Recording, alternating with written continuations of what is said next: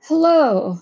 I know I need to come up with a little better introduction than hello, considering usually when I see somebody I know, um, especially if it's somebody I know well, but being the uh, awkward Aspie, most likely that I am, I will meow to anybody within range who will listen.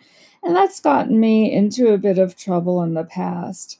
But what I wanted to mostly address today is COVID 19, how I'm personally doing as someone neurodivergent um, in the midst of this pandemic, and a little bit of what I've read and heard here and there about how other people on the spectrum are doing, and uh, give some resources.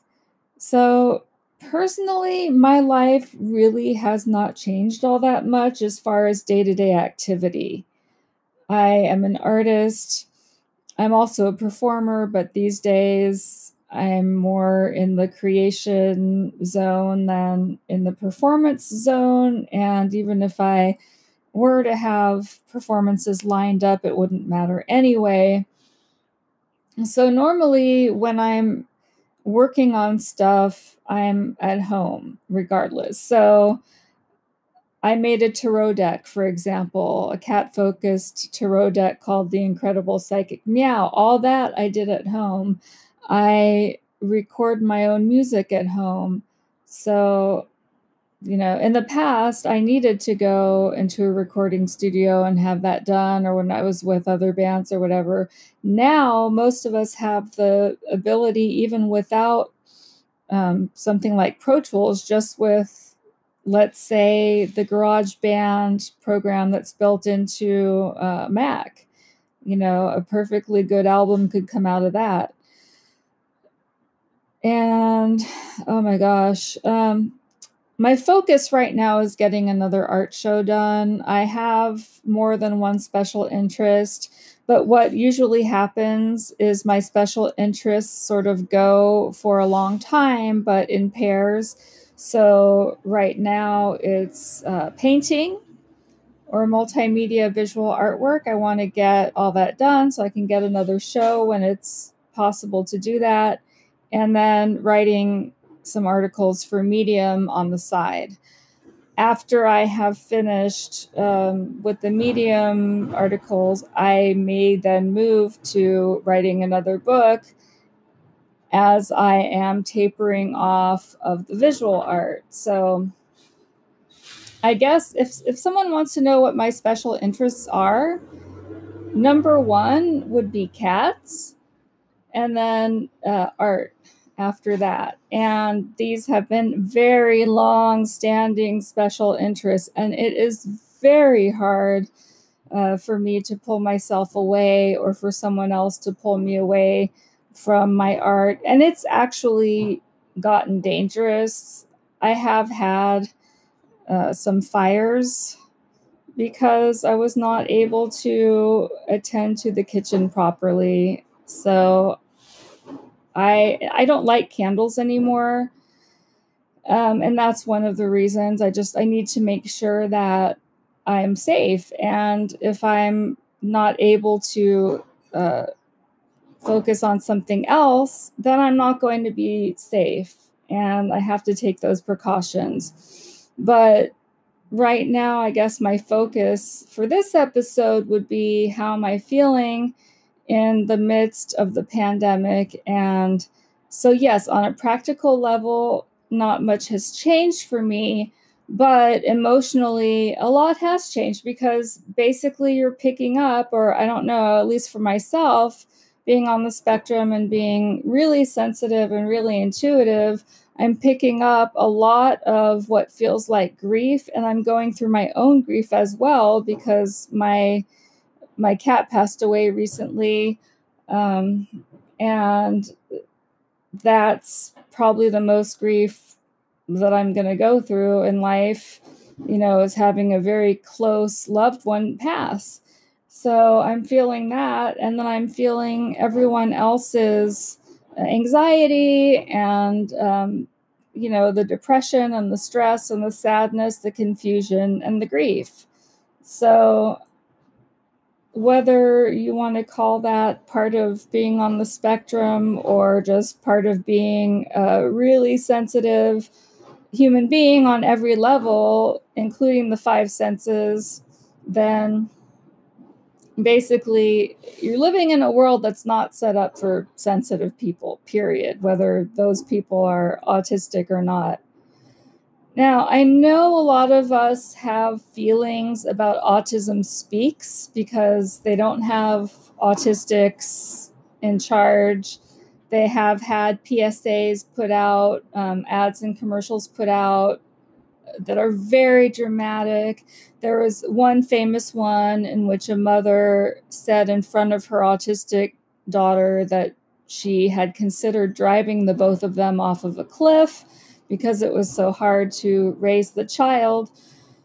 And kids understand. It doesn't matter. They may appear to not understand. Now, this goes for anyone. I had a friend in a coma, or excuse me, who was immobilized with acute myeloid leukemia. And uh, everyone thought she couldn't understand, but she could. And she communicated by blinking her eyes. So, anyone who thinks that a, a low functioning autistic child can't understand what they're saying, they better think again. And there are kids out there like Carly, if you've um, checked out Carly's Cafe, who are low functioning and who get talked about all the time and can't reply.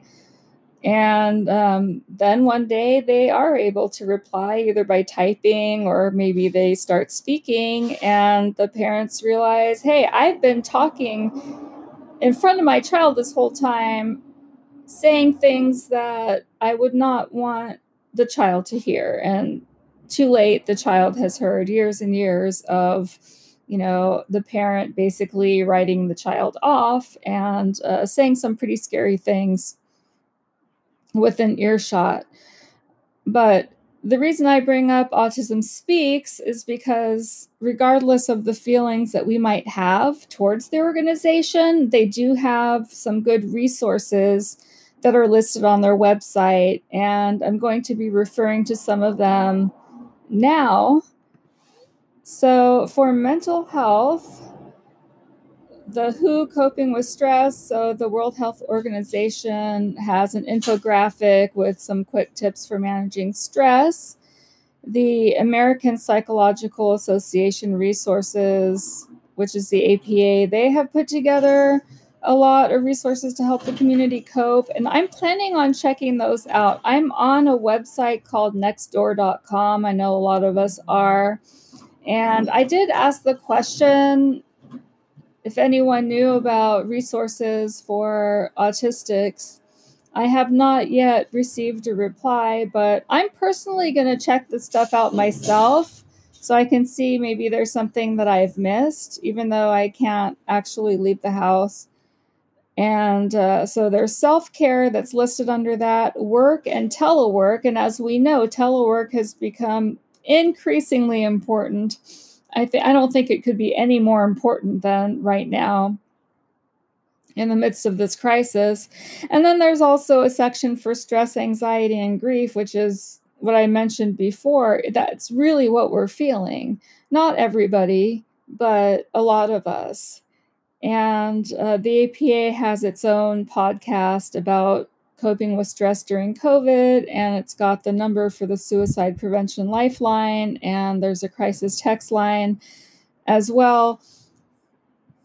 For kids, it is a little bit different. I know there are some social stories that you can find on the internet that uh, would be beneficial because I know a lot of autistic kids are just freaked out right now and they need a way to understand why all the adults around them are freaking out as they are. So you might just want to put in social stories COVID 19 if you have a sensitive children, whether they're on the spectrum or not. And they have a section. I'll go if you go to autismspeaks.org, it's it says COVID 19 information and resources for adults on the spectrum. And under employment, it says how to cope with di- disrupted personal routines during COVID 19. We all know how important our routines are to us and how difficult it is when someone or something comes along and challenges and disrupts our routines. Right now, there's really no way around that, even if the disruption is the stress um, or what we're picking up from others around us. So, uh, yeah, so there are tips about how to cope with the root change in routine, the mental health challenges, and then there are some other ways to practice self care during this time. I also found a really good podcast. I will mention that at the end. It's on Blog Talk Radio. It's Coffee and Klatch, I believe. I'll I'll list it in the credits at the end or in the um, the description. But they claim to have the best interviews on autism, and I saw a bunch of Temple Grandin interviews, and there was the creator of Floor Time which is a really good alternative to ABA. Um, so yeah, I will I will list that. But uh, so anyway, back to employment resources. Uh, there's a section called "Working from Home: Developing a New Routine," and uh, there's one called "Support for Autistic Adults Dealing with COVID nineteen Employment Changes." And then there's applying for unemployment. I know a lot of us are not employed. In fact, most of us are probably not employed, uh, are being taken care of by family, by perhaps a partner, or are on disability, SSI, SSDI. Uh, so the employment um, section may not apply, but uh, some some people who would have qualified under the diagnosis of Asperger's do work and they are able to work and maybe they're even speakers. They go to a lot of conferences and they speak but when they get off of the, the podium or the stage they have a, a worker you know they have their own worker who is ready to help them because very often they're stepping off of that stage and going into a shutdown or a meltdown because of the stress. So uh, even though maybe there are some um, psychologists out there who say that if a person's secretary picks up, they're not really Asperger's or they're not really autistic. That's not always the case. So, within each functioning category, uh, which is sort of arbitrary, but also based on just numbers, and speaking or not speaking, there are dimensions. And so rather than saying, oh, I'm high functioning because I'm hyperverbal, hyperlexic, and I have above uh, or average or above average IQ, it's not just that. You have to take the dimensions within that. Uh, so, sensory challenges, the stereotypies, you know the stimming is the stimming getting in the way. You have to take it piece by piece so whether it's social or whatever and judge that particular piece and assess for yourself or with your psychologist or therapist whether that piece is going to put you in the um, maybe a more severe moderate to severe range of functioning. And that's why a lot of people want to do away with functioning labels because it is more, or it should be anyway, more nuanced than just I spoke on time or I spoke early and I don't have an IQ below 70, therefore I'm high functioning because it is more nuanced than that. So there are also, I don't know, I'm looking at this. I'm not going to click on everything. I think what I'm going to do now is just try to find that podcast for you because it's it is really interesting but I also don't want to spend too much time. I wanted to talk about overdiagnosis and underdiagnosis. I may just sort of attack that separately though, because I don't want something that's going to go, an episode that's going to go all over the place. I also wanted to talk about things like the overlap in symptoms between something like borderline personality disorder and in female autistics and ASD symptomatology. You know, not just that, but that's one example. Anyway, so it says the most informative autism interviews anywhere. That's how they bill themselves. And it's the coffeeklatch.com. So it's the coffee Klatch is spelled K L A T C H dot com. So it right now it's indicating that their next event is in seven hours 50 minutes and three seconds. So it looks like they're very active. And um, I'm going to start checking them out. I also want to uh, look a little bit more closely at the statistics and why autism is being diagnosed so much more because people mention overdiagnosis in childhood bipolar and ADHD, but they're somehow afraid to mention it in autism spectrum. But we also know that in some areas and in some demographics, it's underdiagnosed. And of course, in adults who uh, are considered high functioning, especially if they're female or non binary female presenting, it, it's even more so, more the case that perhaps they went through life not being diagnosed and just failing at one thing after another, or being diagnosed with borderline or with bipolar or with just ADHD or just OCD or just uh, anxiety. I'm not saying just like it's not important. I mean, exclusively, like maybe they had an, an exclusive diagnosis of depression or anxiety you know, and ASD never even crossed anyone's mind because for so many years, autism and childhood were being conflated. And no one really considered the fact that an autistic child is going to grow up and become an autistic adult because there's a lot of misconception around um, cures and a lot of it just comes down to the masking, you know, the camouflaging that a lot of the so-called higher functioning autistics are or were forced to do.